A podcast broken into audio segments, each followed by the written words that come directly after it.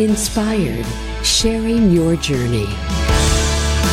Yes, we're back, uh, folks, at St. Joseph's Catholic Church in Killdeer, North Dakota, foot of the Killdeer, beautiful Killdeer Mountains. And uh, we are here with a gentleman that's been on this earth for 98 years. Count them, folks 98 years. From a life of rodeos, listen to his story. From a life of rodeos and ranching to a beautiful return to his Catholic faith. We have 98 year old Ray Fettig here this morning on his special faith journey that he's going to share with us. Ray, thanks for being on the air with us. It's good uh, to have you, Ray. Yes. Uh, Ray is a parishioner here at St. Joseph's uh, Parish. Uh, Father, Father, Joseph, is that right? Yes, yes. Okay. He, he comes to, to daily Mass now, which is a, a topic I guess we'll talk about in a, a little bit. Uh, t- tell us a bit about yourself, Ray. Well, I was raised on a farm just north of Killdeer. Mm-hmm. I was a little bit naughty to start with. I refused to, to nurse my brother's breast. Mm. How in the world back in 1921 did they keep me alive? Mm-hmm. Yeah. But miracles happen. Yes. And I must be one of them. Yes, you are. yes, you are. Yeah. So, so you you just you grew up on a farm just like two miles from Killdeer here. Yeah. Yeah and I was altar boy at the church starting at six. At that time, they couldn't get anybody to do that, uh-huh. and my mother insisted I do, and I was altar boy for until after I was 18. Mm-hmm. All the way through high school. Uh, and they used to uh, have mass here every other week. Uh-huh. And there was a mass at 8 in the morning and 10. Uh-huh and I always came in for the eight o'clock mass. I'd walk or run in and serve for that. And at that time, we had a kennel to, to, serve to get the church warm. Uh-huh. When I got here, Father, on the night before, he'd start the fire, and then I'd replenish it when I got here. We'd wow. have the mass, and then they, of course, they take me over to the house mm-hmm. and give me breakfast, mm-hmm. and then I'd wait for my folks would come in at 10 mm-hmm. and then I'd with the get other a ride kids. home. Yeah. Yes. Yeah. So so so tell tell us what you did after you left home. Well, what did what did you go do then? Then I went ranching. I bought a ranch and wor- worked in a pasture, forty-four thousand acres on Fort Berthold Indian Reservation, uh-huh. right north of here and uh, I uh, went in with another party. I raised the horses. I had five. I bought five hundred horses on this, and the gentleman that worked with me had seven hundred and fifty cows, hmm. and we worked together. Mm-hmm. And I went to help him sort cattle. Mm-hmm. One morning, it was 20 below zero the day I rode up there, maybe five, six miles in the dark. Mm-hmm. And we saw the cattle, and I started home, and I ran into a wild cow with a slick calf. She avoided all the roundups. And while I was heading her, my horse stepped in a hole mm. and fell, and we slid downhill. And I was hung up a while, and then I dropped loose and realized I had a broken leg. Oh. And I figured I was six miles from camp mm-hmm. estimating. And so I started to crawl. That didn't work. That leg was bobbing. Mm. So I looked back, and my horse was standing, nodding his head like, "Come on, I'm mm-hmm. waiting for you."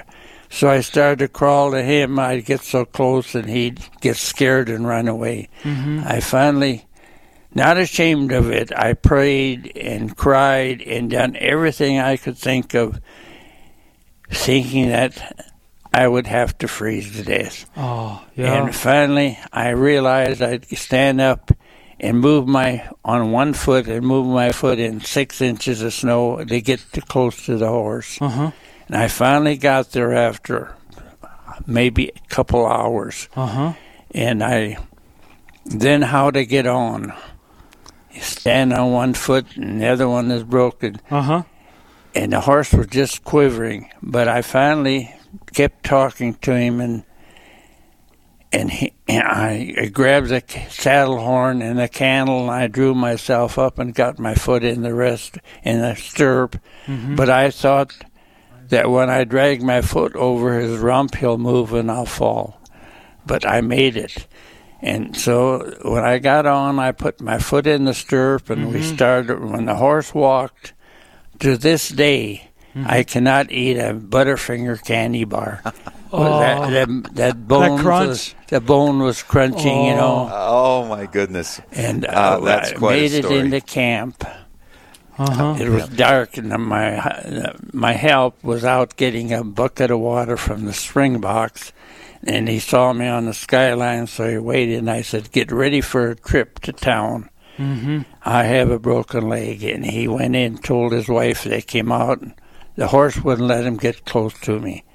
So I told him just go in the house, and I dropped off, crawled into the house, and I told him to harness up the horses, team and sled. We had a 12 mile trip to this ranch that I helped, got Uh-huh. them out of bed, and they put me in a pickup when we started 60 miles a mile Uh-huh. to a mile city. That's I an mean, to, incredible uh, story, Ray. Incredible story, and to thank I want Mm-hmm. I need to thank the people for tun- tuning in to Real Presence Live.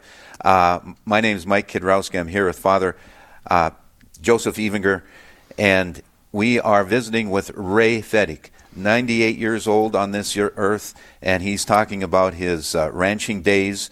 And uh, thank you again for being with us, uh, Ray.